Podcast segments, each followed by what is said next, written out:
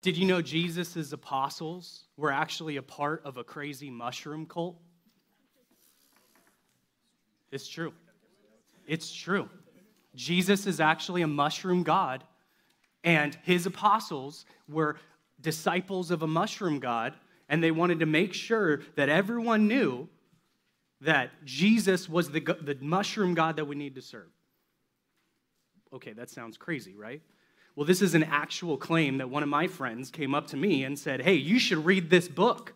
It wasn't even a religion. He was just so influenced by this book. He said, You should read this book because this book has all the right answers. The Bible's full of these secret code messages about this, this you know, Hebrew mushroom cult. Obviously, that is crazy. That is insanity. Everybody has their crazy ideas. Everybody who's a skeptic of what the Bible actually says has their own opinions and ideas of what this is. This got me thinking, though, when my friend approached me and he said, Hey, man, you should listen to this. It's got me thinking, like, okay, let me look into this. Now, I wasn't questioning, but I was just like, I'm, I'm curious. I want to know about this. So I read his silly book, and we discussed, and he realized I'm an idiot. And he completely went against this book, and he's like, This is crazy. This is nonsense. I'm not going to believe any of this. Good. We checked, we, we, we fixed that problem. Well, have you ever thought that what you have in your hands is this a trustworthy document? Is the Bible you have in your hands, is this something that you can believe is from God? You're going to get that question a lot from your friends, from your family. Do you know how to defend it? Can you say yes and why? Do you know how to respond to this, the, the questions and the probes and the problems that the skeptics bring up? Something all of us need to think about. All of us as Christians need to think about how we can defend this as God's actual words. Because there's so many skeptics, there's so many false teachers in the world that we live in today. They're going to poke you, they're going to prod you, they're going to question you, and you need to give an answer to the hope that is in you. You need to be able to defend this. I mean, you think about those who are in public school. I'm sure you get this answer a little bit more often than those that are in private school, but they're asking these, these skeptical questions about the Bible, or they're bringing up their own uh, silly opinions about what the Bible is. Teachers, you know, most of you seniors are heading off to college. You think you're going to get an easier time from your professors in college? No, harder. It's going to be more difficult. The skepticism of our world just keeps growing and growing, and people have all of these questions, and they're looking to the Christian can you answer? Do you know how to defend why you believe what this says? I'm going to try to confuse you. Well, Peter had this problem and he addressed this problem in 2 Peter chapter 1. He had all of these false teachers that came into the church and they were saying, "Hey, now the problem he was dealing with was they didn't believe the second coming was happening. They said that's a false doctrine. Don't listen to Peter. He doesn't know what he's talking about. But this was this was widely spread orthodox. Jesus talked about his own coming. They said, no, no, no, don't listen to all that. Peter's just trying to, to boost himself up and make his uh, name for himself. Well, let's look at the passage and see how Peter defends himself. So, 2 Peter chapter 1, verses 16 through 21. That's our text for today. I want you to open up your Bibles. I want you to look at this together. Let's look at what we call God's Word. In the text here, Peter says this. Verse 16 For we did not follow cleverly devised myths when we made known to you the power and coming of our Lord Jesus Christ, but we were eyewitnesses to his majesty. Right? So Peter's trying to say, hey, look, I didn't make any of this up. I didn't make this up. I'm not following crazy myths. I'm not following crazy stories. I saw it happen. I watched it happen. I witnessed Jesus. Verse 17 For when he received honor and glory from God the Father, and the voice was borne to him by the majestic glory, this is my beloved son with whom I'm, I'm well pleased. Okay, that sounds confusing, but what Peter's talking about, he's talking about the transfiguration. He's saying, I saw Jesus in his power and glory, and that was a response. He was basically uh, defending, saying that was a, a, a, a, you know, foreshadowing of Jesus' return. That's what Peter's trying to say here. He's like, no, I witnessed it. I saw it happen, And he's proven to me that the second coming is coming by his, his transfiguration. Verse 18, we ourselves heard this very voice born from heaven, for we were with him on the holy mountain. You, you notice how he said we. Peter's not the only one here either, right? We had other apostles that were there witnessing the transfiguration of Christ. So he has people that can corroborate what he's saying here. Verse 19. And we have the prophetic word more fully confirmed, to which you will do well to pay attention. Okay, let's stop there because it gets a little tricky after this. We have the prophetic word more fully confirmed, right? So not only are the eyewitnesses a great testimony, but we have the Bible, right? And that's Peter at the time. He had some of the letters circulating, right, in the New Testament that we have today, but he had all the Old Testament. But we have the entire Bible. We have the Old and the New. So we have a, especially for us, we have a more fully confirmed testimony. And then he goes on to say, uh, do well to pay attention as to a lamp shining in a dark place until the day dawns and the morning star rises in your hearts. Okay, what he's saying there is that when Jesus does return, the, the Bible, all these things, it's unnecessary because our faith becomes sight. We see it, it's here, it's good, right? It's shining in the dark place. All of these questions will be answered because Jesus will return. Verse 20. Knowing this, first of all, that no prophecy of Scripture comes from someone's own interpretation. Did you catch that? Peter's saying, I'm not making this up. This isn't my own uh, you know, creation. I'm not interpreting this. I've not made up these prophecies. This is from God. God told, God talked through, or, uh, you know, inspired the words, and we'll talk about that, and he spoke through the Old Testament prophets. This is from God. Verse 21. For no prophecy was ever produced by the will of man, but men spoke from God as they were carried along by the Holy Spirit. That's the inspiration of Scripture. We'll talk a little bit more about that later, but this was not something that the men just wrote letters and we were like, hey, we're going to trust those things. No, this is from God, the inspired word of God. The, the word, the book you have in your hands right now or on your phone is from God, the written word of God. Well, we got to put that to the test because the whole idea is skeptics are going to push you. They're going to prod you. They're going to say, nope, that's false. And they're going to make up all of their crazy claims of why the Bible is what they think it is and not what you're claiming it to be. Well, all of this false teaching and questioning, can, can we be sure that this is God's word? Yeah, we can. And you can be convinced that the Bible you hold in your hand undeniably contains the words of God. And today we're going to look at four objections. Now, of course, there's many objections that we can look at that skeptics claim, and there's new objections coming up all the time. But these four objections, I think, are kind of foundational. You probably heard them a lot. Uh, you've probably heard them or experienced them. Or... So the first two objections that we're going to look at fall under this first point. Write this down for point number one. Trust the eyewitness testimony of the apostles. Trust the eyewitness testimony of the apostles. So we see Peter, right? He's, he's proclaiming that, look, I witnessed it, I saw it. And he's trying to prove to these false teachers that, no, you're wrong, because I witnessed it happen eyewitness testimony. And remember, he said we, so there's not just Peter, there's multiple people that are involved in this eyewitness testimony. Just a couple examples. Write this down John 6, 66 through 69. We just read this recently in our DBR, where Jesus is giving this uh, sermon essentially, this teaching that was really hard for the people around them to believe.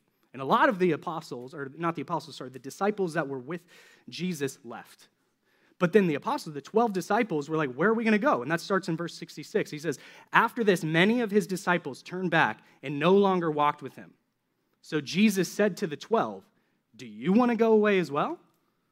Simon Peter answered him, Lord, to whom shall we go? You have the words of eternal life, and we have believed and have come to know that you are the Holy One of God. This is Peter's testimony. He's saying, No, we saw it. We trust that you are the one that has the words of eternal life. I trust what you are saying. So we see a testimony of an eyewitness from Peter right there. Acts 9, there's another uh, example of an eyewitness testimony. Acts 9, verses 3 through 7 says this Now, as he went on his way, he approached Damascus, right? This is the conversion of Saul to Paul. And falling to the ground, he heard a voice saying to him, Saul, Saul, why are you persecuting me? And he said, Who are you, Lord? And he said, I am Jesus, whom you are persecuting. Verse 6 But rise and enter the city, and you will be told what you are uh, to do. The men who were traveling with him stood speechless, hearing the voice, but seeing no one. So we see Paul having this encounter with Jesus. So Paul wrote most of the New Testament, as we believe, and he saw Jesus. He's an apostle. He witnessed it, the testimony of the eyewitnesses. We see just a couple examples. But the question is can we trust those guys? Are we able to trust these guys, what they claim, what they say? Well, the first objection, write this down for the first objection. The apostles made it all up to gain fame and fortune. The apostles, they, yeah, you know, they just wanted to be recognized. They just wanted to be known. Have you heard this? Have you heard this before? The apostles just wanted to be recognized. They wanted fame and fortune. Here's the problem with that. Here's the problem. They had so much more to lose than they had to gain. So much more to lose. Remember that the, the Christianity came out of a Jewish religion. So these guys, most of them Jews, were uh, they faced, you know, persecution and problems from the Jewish community around them. And they were saying, hey, hey, they were basically changing the game of their religion. So that's like, like, let's say someone came up, preached a sermon, and said, you know what, guys? God told me that on Wednesdays, that's when we're going to start doing service. That's actually when Jesus rose from the dead. In fact, you know what?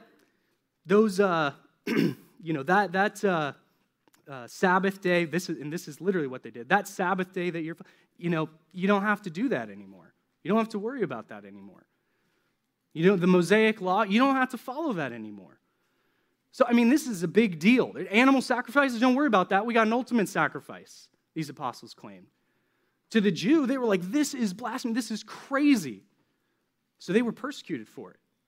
They lost touch with people around them. They risked facing damnation. What do I mean by that? Because if they were wrong, they risk facing eternity in hell if they were wrong about that. So of course, they were careful with what they were doing, they were confident with what they were doing. Second, if they made it all up, there'd be opposing eyewitnesses. Think about that. If they made all of this up and they wrote all of this down, people who saw Jesus uh, feed 5,000 people, that never happened. Jesus fed 20 people with 20 fish and 20 pieces of bread. Well, that's not what happened.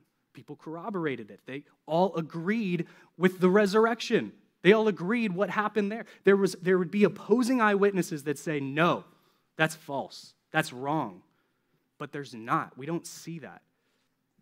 How could the apostles succeed in spreading this message in the same location? If it was a lie, how would they be successful in spreading this message in that area if it's a lie with other people around them? Just because everyone was just quiet? No way. It's because they agreed, they saw it themselves, the other eyewitnesses.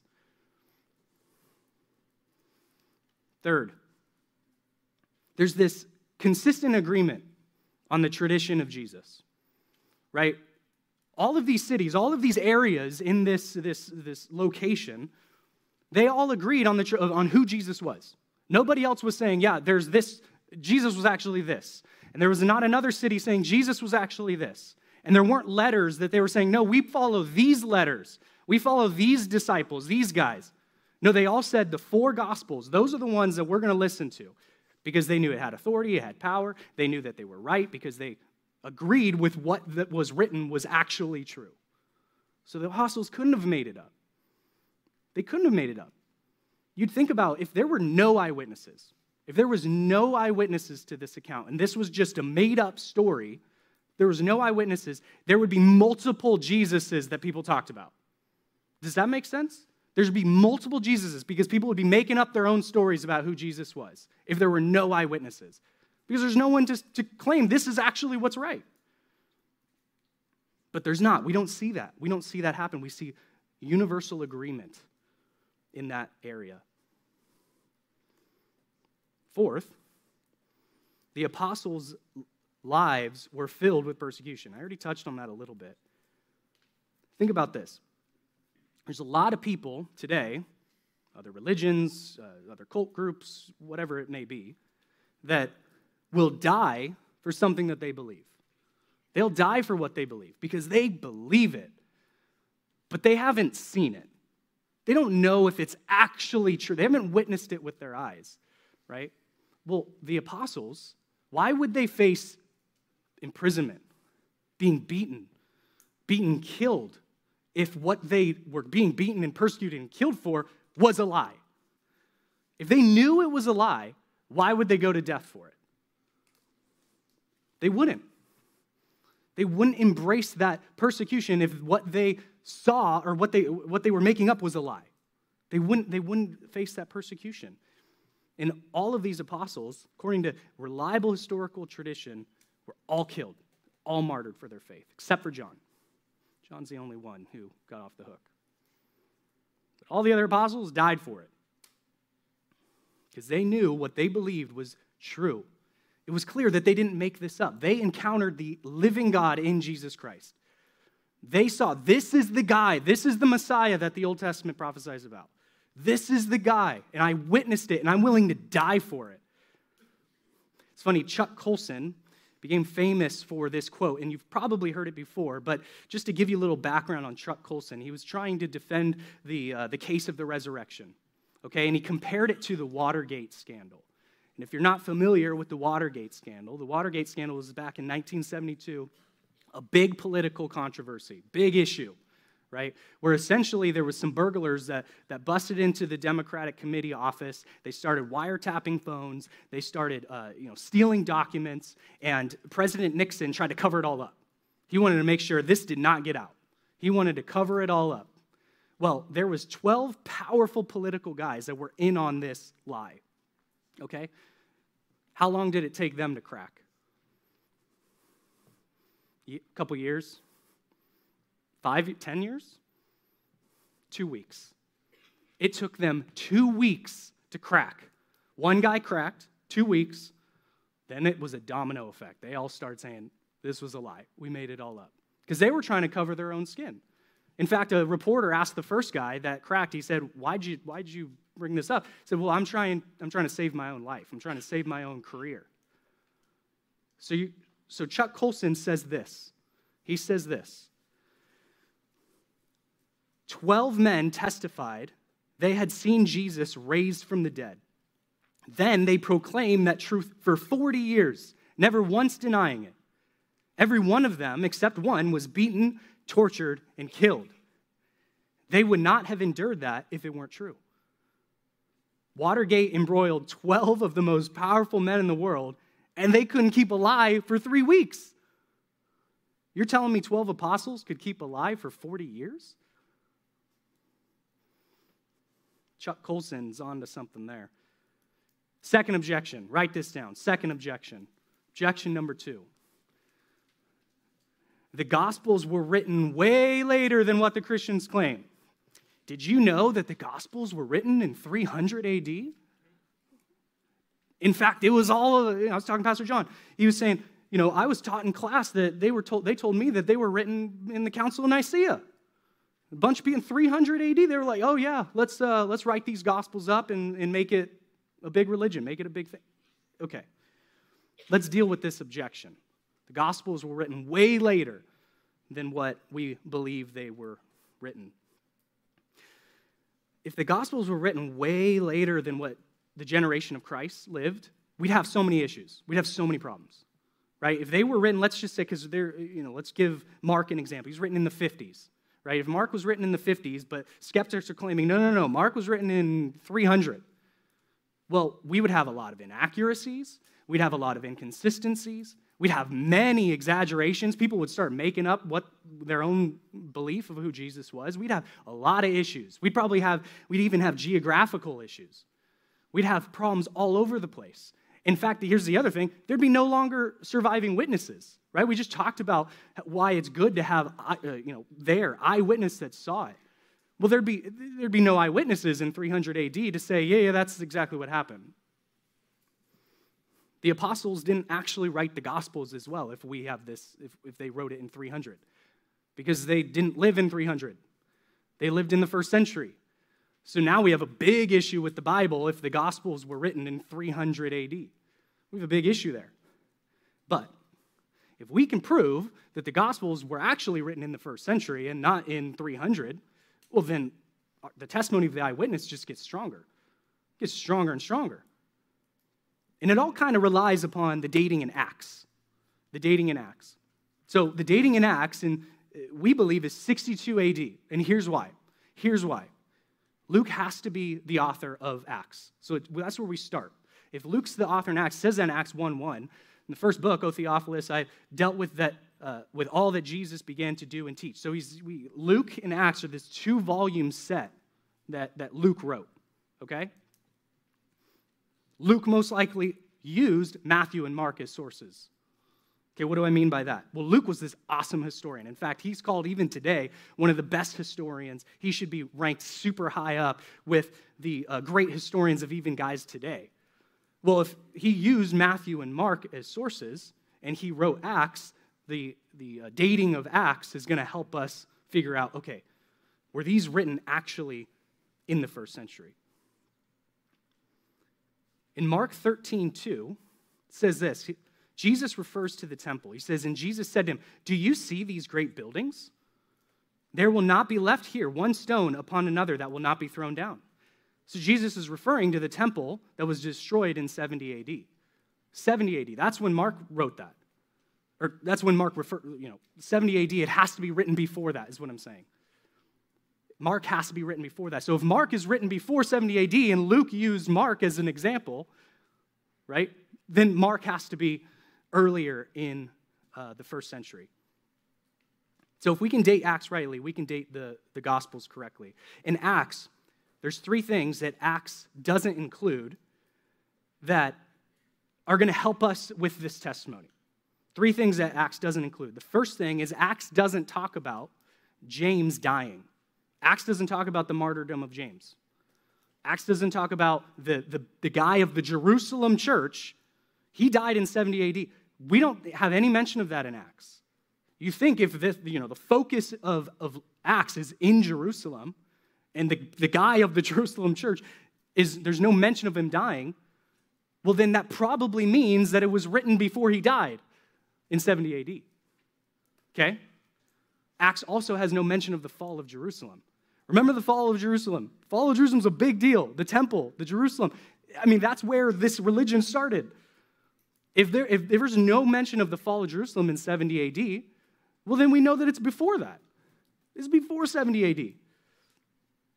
Acts does not mention the Christian persecutions of Nero. So that's a big deal, right? You think a great historian like Luke, if there, if there was these persecutions going on by Nero, right? They, so many people died in this. So many Christians were targeted in this. If why would Luke not address this in Acts if it was written before? So we know, we can be confident that it was written before.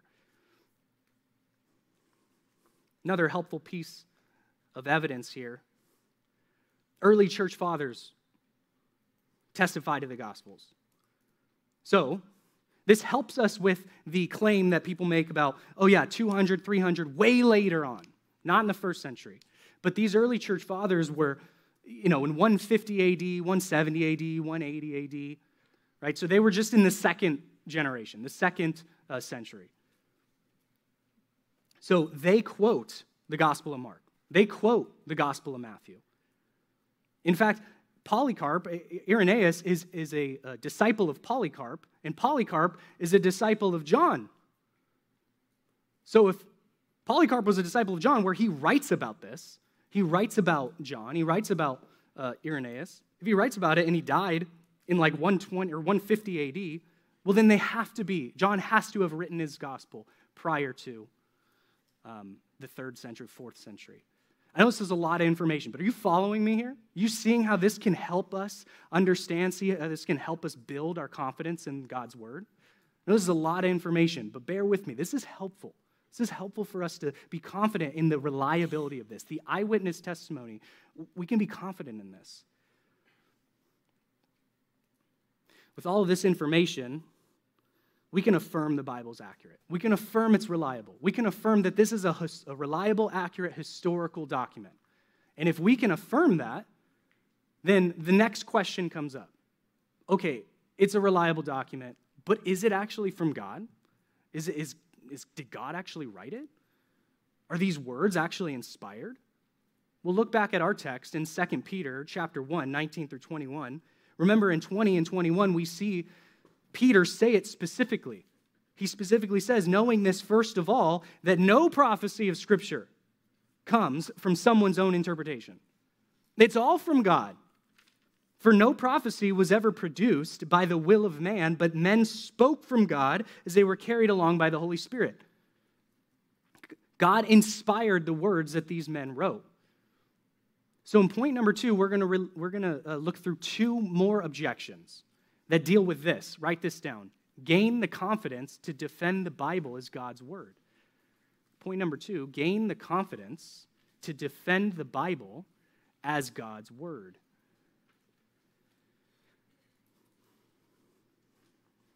The Bible claims to be directly from God, written by man. Write this passage down when you're done writing that point. This passage down, right 2 Timothy 3 16 through 17.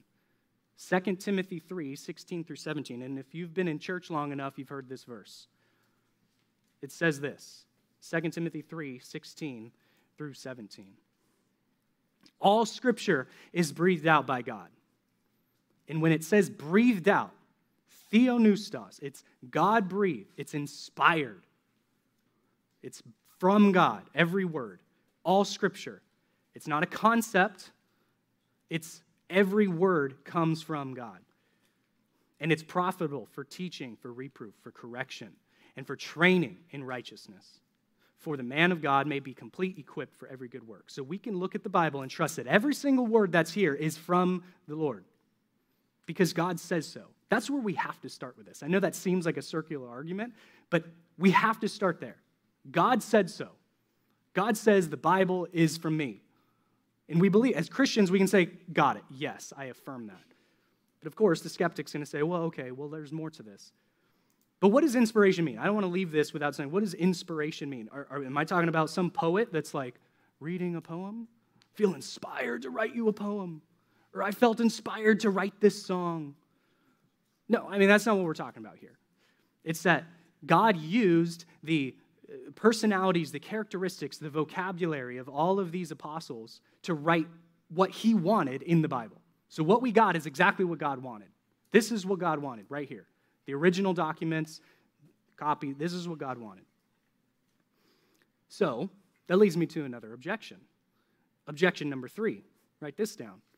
The Bible has been changed so many times. How do you believe it has so many errors? Have you heard that objection? Yeah, Anthony has. Any of you guys heard that objection? This is, this is by man, right? It's been changed so many times. There's so many errors, so many problems. Okay.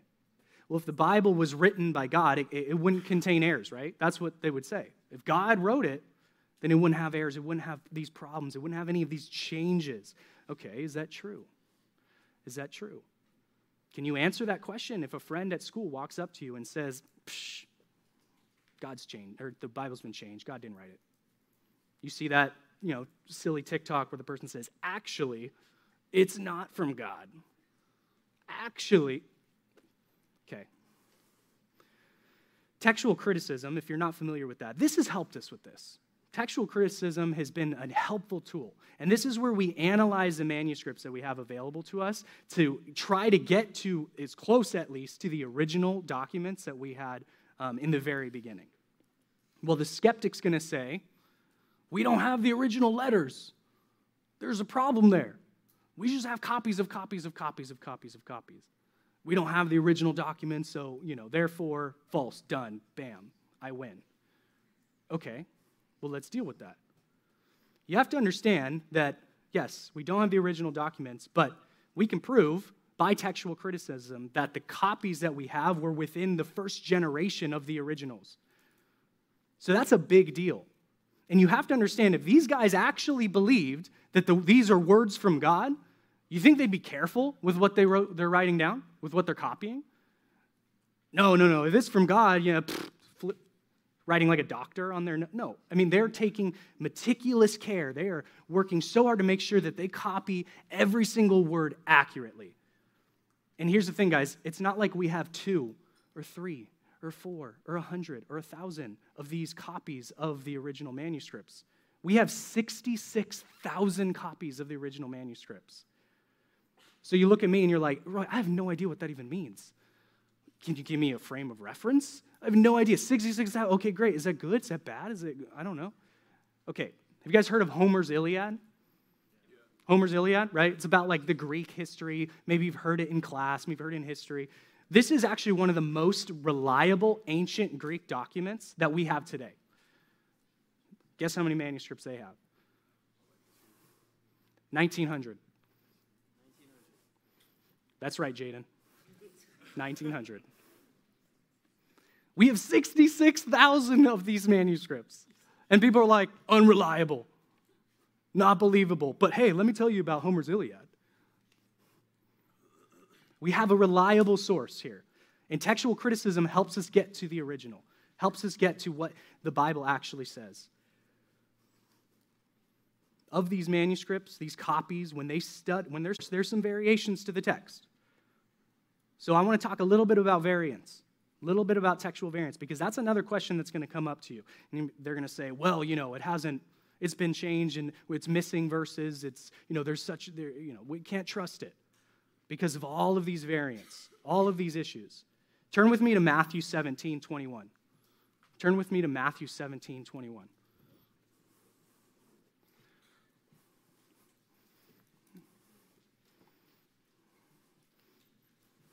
You there? You there? You got it? You there? Liars. You're not there. Where is it? If you got a King James Bible with you, maybe it's there, but you got an ESV, it's not there, right? But it is in the footnotes. Look in the footnotes. You'll see it. Matthew 17, 21's there. It goes from 20 to 22. Well, that's a textual variant. That's a variation. And here's the thing the reason why we do that, well, let me, let me just back up a little bit. You understand that those verse numbers and the chapters, those are not inspired from God. Those were not in the original documents that the, the apostles wrote. Like, Paul wasn't like, oh, okay, 1 Corinthians 12. Okay, here we go. Verse 1. No, he just wrote it in Greek, okay? Those are not inspired. They were added in the 1500s. So those are not inspired, first off. So if we're missing something, okay, the numbers don't matter. But why is there not a verse there? Why do we think, okay, why do we skip? Why do we take something out? I saw, it was funny. I saw something on uh, Instagram Reels. I think it was just last night, and it's funny because it worked perfect with what I'm talking about today. But there was this video, 88,000 people liked this video. There was this video of someone who's like, man, it's all a conspiracy, man. It's all a conspiracy. Look, look, this Bible this is, these are the new translations of the Bible. I have this original from like 1950s, the King James Version. Watch, check this out. This Bible doesn't have this verse. Look, turn there. You got not there.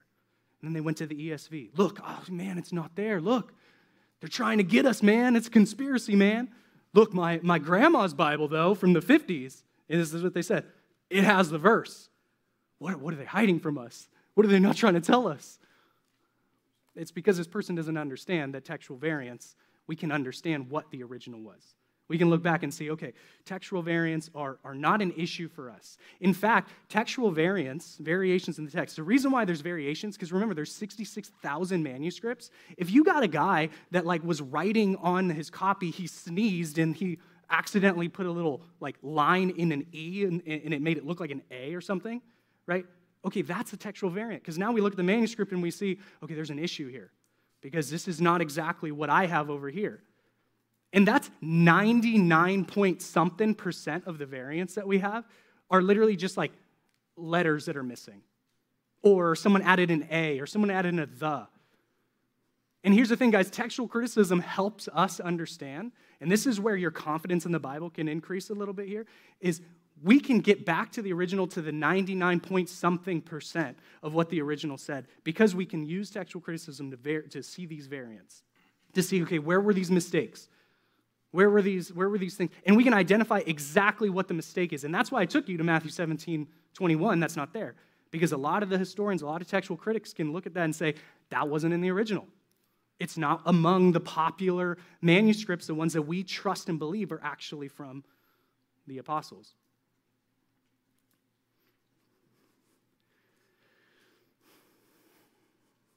Have you ever wondered about like John 8, Mark 16, ending of Mark? Right? You know, as it brackets and it says, not in the earliest possible manuscripts. Right? We don't trust this as original. The ending of Mark 16, you know, where they're talking about like playing with snakes and drinking poison. Yeah, probably obvious, but Mark 16, why do we not believe that? Well, because that's a major textual variant. There's only three big variants that we have issues with, but they don't deal with any type of big doctrines, right? But you understand what I'm saying? If we know the problems that we have with the Bible, and we can say, not true, not original, then we can look at this and be like, wow, this is a well documented historical document, reliable information, because we can look and even say, we don't think that's true. We don't think that's original. But all of these other things, we can be certain and affirm, yes, true, good. And even the things that we cannot say these are original have no issues with, with uh, major doctrines. As these delicious treats that she gives us every Christmas. And I thought, you know, she, this is unique. These are great. Apparently, I found out that these aren't super unique, but hers are better than yours, I guarantee you, right? They're called peanut clusters.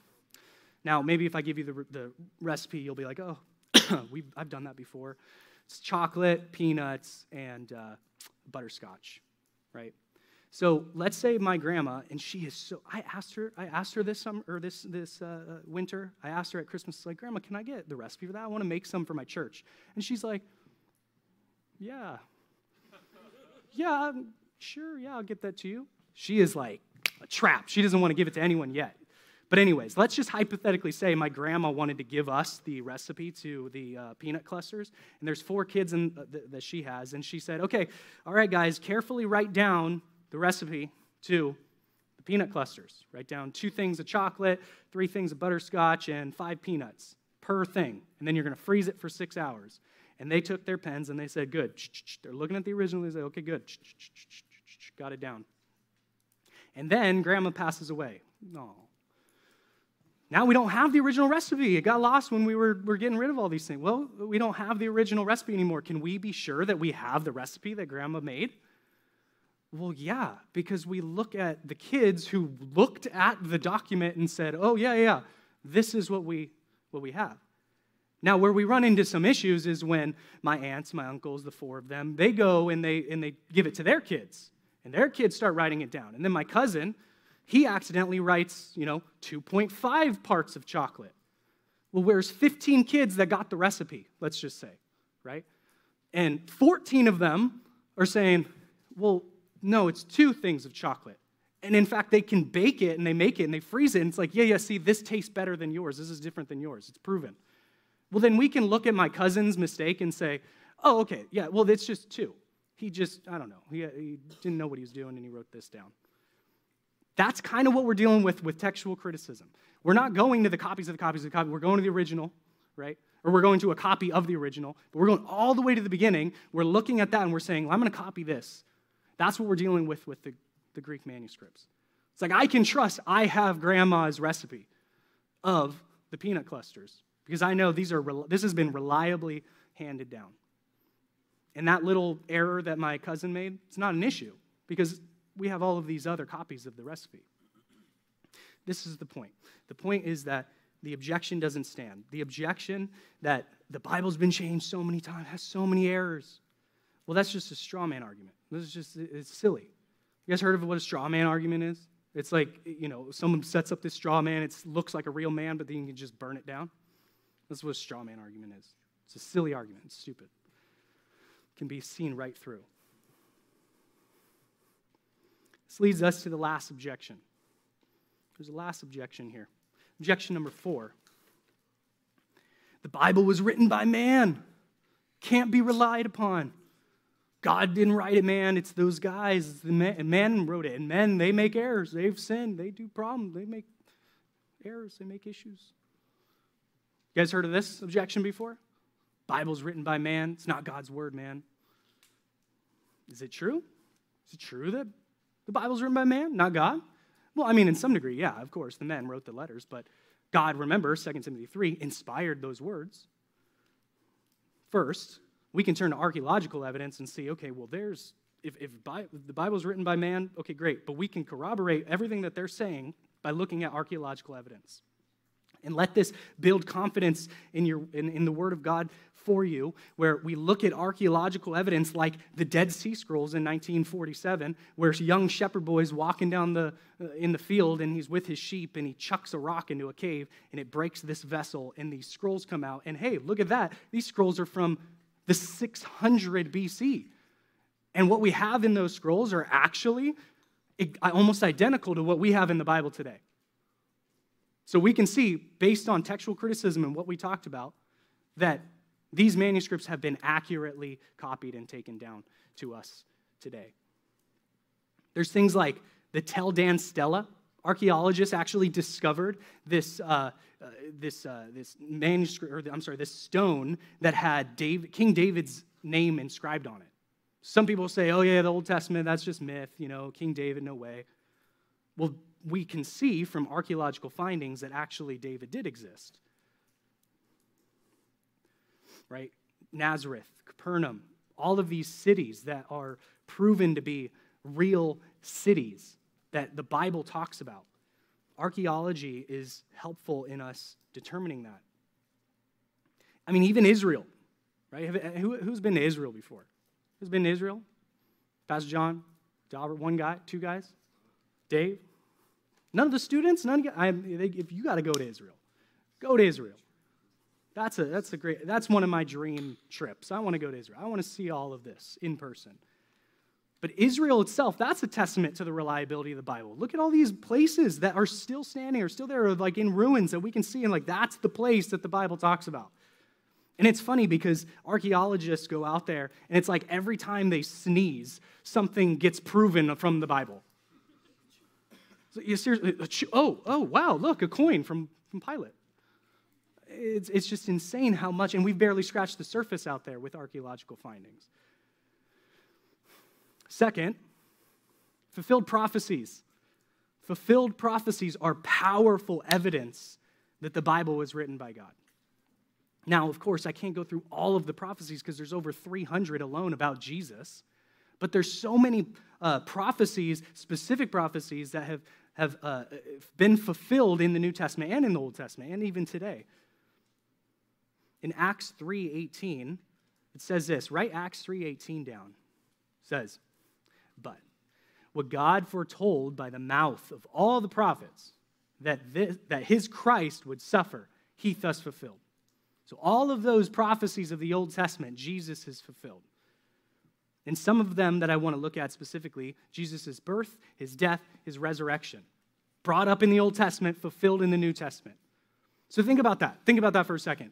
How can, if this was made up, how can Jesus know where he, he can determine where he's going to be born? Does that make sense? Right? Like if Jesus is the Messiah, he proved to be the Messiah, and the Old Testament talked about that. And they say, no, Jesus just did, he just made it so he fit those Old Testament prophecies. Okay, well, it prophesies about his birth in the location of his birth. And it says that, actually, uh, born of a virgin, prophesied in Isaiah 7.14. And then that's fulfilled in Luke 1.35. Remember, Mary was a virgin. It says where he's born, in Bethlehem. That's in Micah 5.2. Prophesied in Micah 5 2. And then it's fulfilled in Matthew 2. He was born in Bethlehem. That actually happened. He can't choose to do that. I mean, of course, he's God, but that's not what we're talking about. He can choose to do that in that sense. He's a sacrifice for sinners. Prophesied, now look, this is written in 700 BC, Isaiah 53, 3 through 5. Isaiah 53, 3 through 5. It says this He was despised and rejected by men, a man of sorrows and acquainted with grief. And as one from whom men hide their faces, he was despised, and he was esteemed not. Surely he has, been, he has borne our griefs and carried our sorrows. Yet we esteemed him stricken, smitten by God, and afflicted. But he was pierced for our transgressions, he was crushed for our iniquities. Upon him was the chastisement that brought us peace, and with his wounds we are healed. So Isaiah is prophesying exactly what happened on the cross. Exactly what happened. And that was fulfilled 2 Corinthians 5:21, Matthew 27, all of the accounts of Jesus' death and crucifixion. Isaiah 700 BC, and then in like 33 or so AD, this, this occurred. Tell me Jesus can prophesy his own death? He can make that all happen? Well, to the skeptic, he's like, okay, well, that's, yeah, that's kind of convincing. To us, it's like, well, God can do anything, so great, that's awesome. The resurrection, prophesied Psalm 22, Psalm 16, fulfilled in Matthew 28. Right? These are just a few. These are just a few of the fulfilled prophecies that we can see from the Bible, from the Old Testament to the New Testament, that should strengthen your confidence in this book. Can't be written by man if we're seeing fulfilled prophecy. It can't be. There's something different here. So I know this is a lot of information. I know this seems probably, some of it might went, went over your head, but the point is, is that if this is God's word, if this is God's word, the main application we take from this is that you have to submit to everything that this says. Every single one of you, whether you're a skeptic, whether you believe this wholeheartedly, you have to submit to this because this is from God and it can be proven to be from God. And the next time you have a skeptic coming up to you and questioning you and saying, no, you're wrong, false, whatever, or you have influence from false teaching on social media or at school or with your friends, you can feel equipped to answer those questions. Because sometimes, you know, people will try to undermine and say, look, Christians, they don't even have answers. They can't even prove what, what they believe themselves. But all of us can. And you can be confident in that. You can go to your God's word and prove that this is from God you can prove that it's a historical, reliable document. And again, that should change the way that you live your life. If this is actually from God, that means that you should be submitting to it. That means you should be memorizing it. You should be consuming it. You should be studying it. You should be applying it into your lives. Tell the world about it. I hope that instilled some level of confidence for you guys this morning. Let me pray about that now. God, thank you for your word. Thank you for the blessing that, of course, you tell us that it, your word is from you. That we don't have to even deal with any of these objections because we know as Christians that you say, God, that the Bible is from you. And we can trust that. But we're grateful to you for the grace that you show us every single day. And through all of these uh, research tactics and all of these um, apologetic tactics, that we can go to your word and we can trust and be confident that it is from you. That we can believe without a shadow of a doubt that this is from you, God. So thank you for that. And help this to spark a, a newfound uh, commitment and devotion and reliance upon your word. Pray in Jesus' name. Amen.